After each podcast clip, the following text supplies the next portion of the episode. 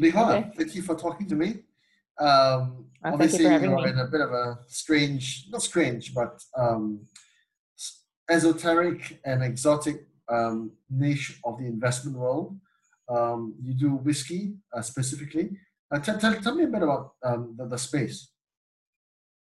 Um, so I guess, you know, it's actually not, it's, it's another, I would say, alternative asset investment class, if you will. People have been collecting wines and arts and coins, furnitures, um, jewelries, diamonds. I mean, those are things that people invest in, if you will. So whiskey just happens to be another asset class that people have been looking at for the past five years. Um, so yeah, like I myself, with along with my three other business partners, who have been in this whiskey investment world for coming to six years now, since twenty fourteen. Now, you didn't um, start out in whiskey, right? Um, you started out in banking.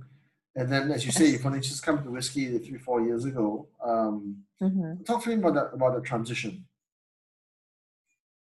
Um, I've always, I guess, I've always liked investment. You know, that's what I do for uh, my family office, and also that's what I studied back in school. I did corporate finance, and then I was in banking for two and a half years. Um, then moved on to, uh, I guess, if you will, the consumer uh, or luxury industry. Um, and I found the, the, I guess the space of whiskey investing to be quite fascinating. Like, you know, it's like you could drink your whiskey and still make money. Technically you're drinking for free or drinking to make money. So that's when I found it fascinating. And compared to other asset classes, um, I see the reality of it on the fundamental of supply and demand, and how the scarcity itself, it's beyond, I guess it's more compared to um, the rest, uh, the le- the rest of the collectibles, if you will. Okay, so um, how how is whiskey investment different from wine investment? Because that's in a way related, but much more established in, in certain respects. Yes. So wine. So when you when you talk about wine investment, wine actually, um, they I mean every chateau or, or winemakers will produce a batch every single year, more or less, but it depends on distilleries and the weather or whatever. I mean, sorry, the wine, um, the winemakers themselves.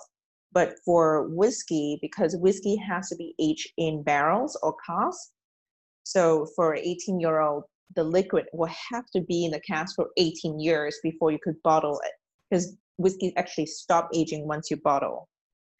So that is time investment itself. And, you know, what we will be able to distill, to, distill today, you are not going to see the result of it for, you know, a long period to come. That's why there are a lot of distilleries that are not willing to age this whiskey, whiskey for so long, because they need a cash flow. And I think, you know, put in comparison, you are talking about like there's thousands of wine of vineyards in the world, right? And then when it comes to like whiskey, there's not even a thousand. So hence the supply, and then the demand of it is also, you know, by actually it, it, you can't even quite compare it, because we're looking at very different. So to the investor, how does one get into the wide, wacky world of whiskey investing? How does it? Um, I guess you do need um, somewhat of a, or I mean, a lot of research, and you need. It's best that you have an expert with you. Honestly, I think we, I, I personally got lucky because um, one of my business partners uh, happens to be the former master distiller for Macallan, and then he was the rare whiskey director for Dalmore. So having him on our team makes like the collecting a lot easier. So what did he tell you to get you so um, excited about whiskey investing? Because, um, I mean, anyone can go and buy some, you know, Hibiki or or Yamazaki, you know, three years ago, or any of the, um, mm-hmm. I don't know, any of the uh, Scottish um, P T whiskies from, I don't know, whatever, Port Charlotte or whatever, from, say, five years ago, and you would be in the money already, right? Um, and some people say you buy right. some Taiwanese whiskey today, uh, it's bound to make money, right? So, so, so, what are the dynamics involved in the whole world of whiskey investing?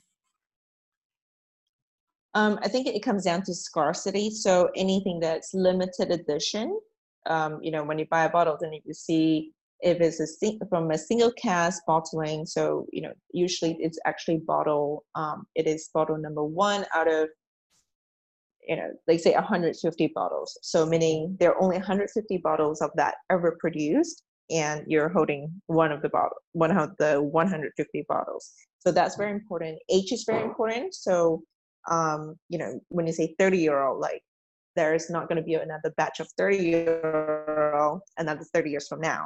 So you want to buy the older stuff. And I think what I would actually emphasize is um, look for something that is, I would say old and rare will be the highlight, but also be very careful to where you source the bottles, right? Like, so you need to know um, the sourcing um, has to be, like it has to be a valid source. Like you can't just go, you know, buying from auction houses, I would say you're safe majority of the time. There are some occasions where the fake ones are so good. Okay. So yeah, that's another. So um, obviously, it's it's not a it's not a small game, right? Uh, obviously, when you go in and invest in whiskey, um, you don't want to just be buying one one, one bottle or one case. Um, is is that right? Is that an assumption which is correct, or or can you can you still play small, or can you must you only yes, play big? I think.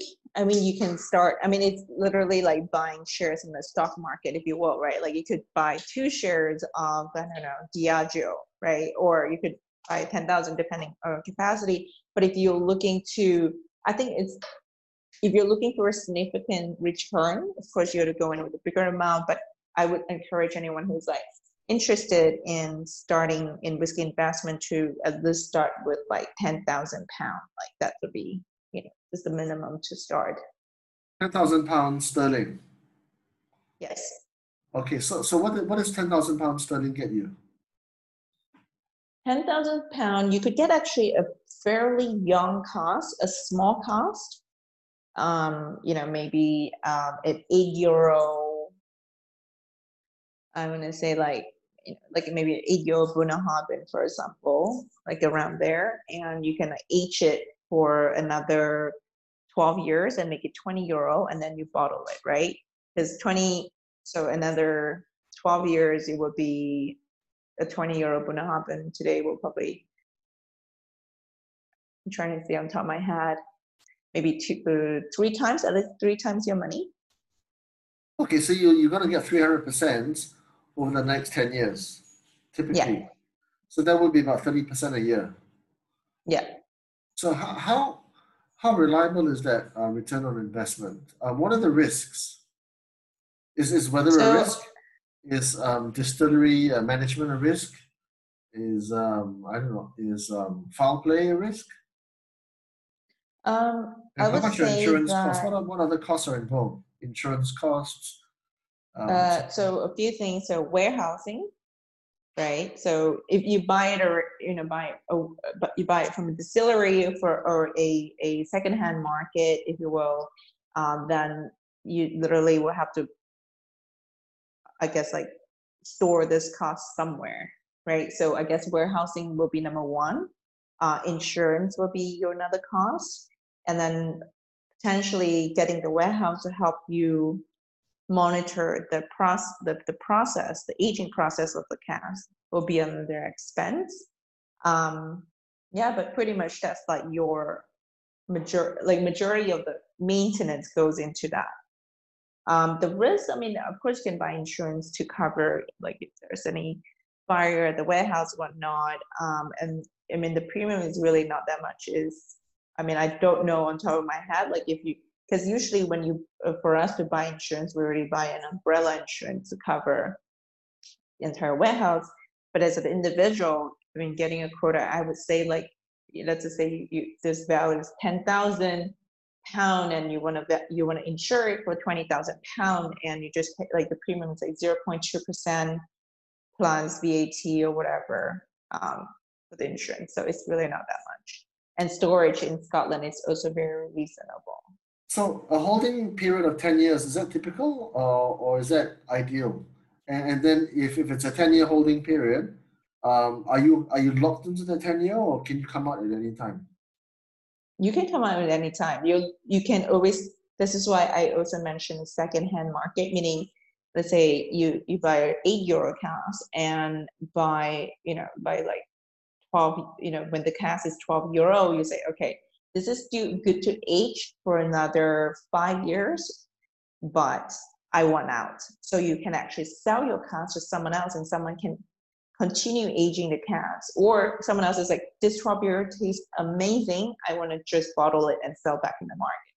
They could do that as well. So that's no definite, but what you want to look look out for is the A B V, or which is the alcohol percentage from the cask. So if it, you know, let's say sitting at forty-five percent, then this is when you know you want to bottle, because in Scotland you have to bottle the whiskey above forty percent.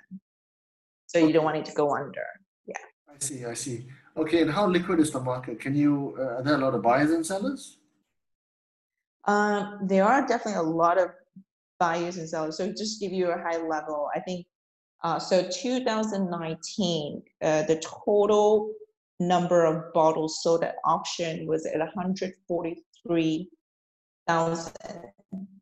Um, and that was thirty-three percent higher than uh, two thousand eighteen number. So this is like how many bottles that were transacted in the U K itself, right? Okay. And then, yeah, when we talk about but, uh, value, uh, that one hundred forty-three thousand bottles were valued at fifty-seven point seven million pounds, pounds sterling. So, so this how, is just like the market size in the U K auction market. So how does whiskey investment um, compare relative relative to other Um, you know, alternative assets? An alternative could mean uh, Bitcoin, could mean gold, yeah. could mean silver, could mean uh, arts. You know, how, how does it compare in terms yes. of resilience and, and inflation hedging? Um, I think, so there there is no correlation. Um, the, I mean, gold, I know gold is actually up quite high. Um, I think January to April's number, like gold was up twelve point seven percent and whiskey was up three point five four percent, and you know, like the Hang Seng and the Dow Jones and, you know, crude oil itself, everything else is down, right? And crude oil, Brent crude oil itself is down fifty-three percent. So in terms of that, you can see that actually with the COVID and everything, there's no correlation between the equity market and the commodities versus um, whiskey. And I think another thing is, you know, to highlight is that because it's a consumable, it's different from Bitcoin, different from um, art where you can't consume. So whiskey is like, we have, let's say like a point, uh, the example at one hundred fifty bottles in the world, if I were to drink one bottle today, means there are only one hundred forty-nine bottles left. So, meaning sometimes, you know, when you talk about, you know, I, I, people love because it's like, okay, well, if I don't drink it, I was like, yeah, you won't drink it. Doesn't mean someone else is like thinking that this is a good investment, so they won't drink it either, right? So I might see this as like a very rare bottle. Someone is like, oh, this tastes so good, let me finish two bottles of it tonight. So, and, but those people are going to drive up the value. So, and it's a little bit different compared to the other asset classes that you pointed out. Okay. Um, so, so lastly, what, what kind of people invest in whiskey, and what are some of the key trends that you're seeing now in the world of whiskey investing? Um, so I would say that people, when we first started, um, our observation is uh, mainly whiskey lovers, people that love their whiskey because, um, yeah, of course, I mean, they also started with wine and then moved on to whiskey. A, a, I would say a majority of them. Um, and then I guess nowadays I see people investing more in whiskey casks. Instead of bottles, they buy into entire casks, and the aging potential and the growth potential of casks is actually a lot higher. So that it's like, I wouldn't say the trend, but I, I guess people are understanding the market a little bit better and then moving away from bottles to casks. But of course, bottles are still very good value. I mean, you know, the auction prices have gone crazy. Um, I don't know if you follow. So the, the most expensive bottle sold was October two thousand nineteen at Sotheby's uh, in the U K for one point two million pounds. It was like a nineteen twenty-six sixty euro McCown. So that was like, yeah. So what are some of the key trends in terms of um, Scottish versus Japanese versus Taiwanese versus smoky versus P T versus whatever, whatever, Speyside, you know, light and easy, aromatic, you know. I don't know a lot about whiskey, but I, I know there's there's different countries and different tastes. Yes. Um, are, are you are you asking from an so, investment standpoint, or from an investment from standpoint? Like, yeah. Okay. What are buy, what are um, buyers going for? I would say buyers are looking for, you know, highlighting anything that's limited edition. Um, you know, single cast bottling will be the most desirable. Single so anything bottling. Okay. Mm-hmm. So how does that work? So you buy a, a single cask bottle. So you so if you're an investor, you buy a cask. Is that right? You, yes, you could do that. Or what you you know, or or you could do is when there's you know when you when you look in a market, let's say Macallan, there are so so many like different kind of. Well, I'm just putting up Macallan out there because it's people. It's a lot easier for people to understand. So you can see Macallan thirty euro, and uh, that is what we call bottling, uh, vetting bottling, right? So meaning it comes from like maybe five different casks of thirty euro Macallan. So you got thousands of bottles of Macallan thirty. When you say single cask, meaning so this particular cask, it only yield maybe two hundred bottles. So this Macallan thirty from this cask has only two hundred bottles, so that became very, very limited. So this is what you're, you know, what you're after. First off, it's original bottling from Macallan, and it's from that particular cask, means that only two hundred bottles in the world, meaning the prices will be higher, but it is also very unique to this two hundred bottle, two hundred, I guess, whoever that buys this two hundred bottles are the very few owners in the world instead of the thousands of bottles from the vetting. Okay, that was fascinating. Um, I'll be sure to put your details in the description below, but uh, thank you for talking to me, Li Hua. That was yeah, a huge no pleasure. Problem. Okay, thanks. Thank you.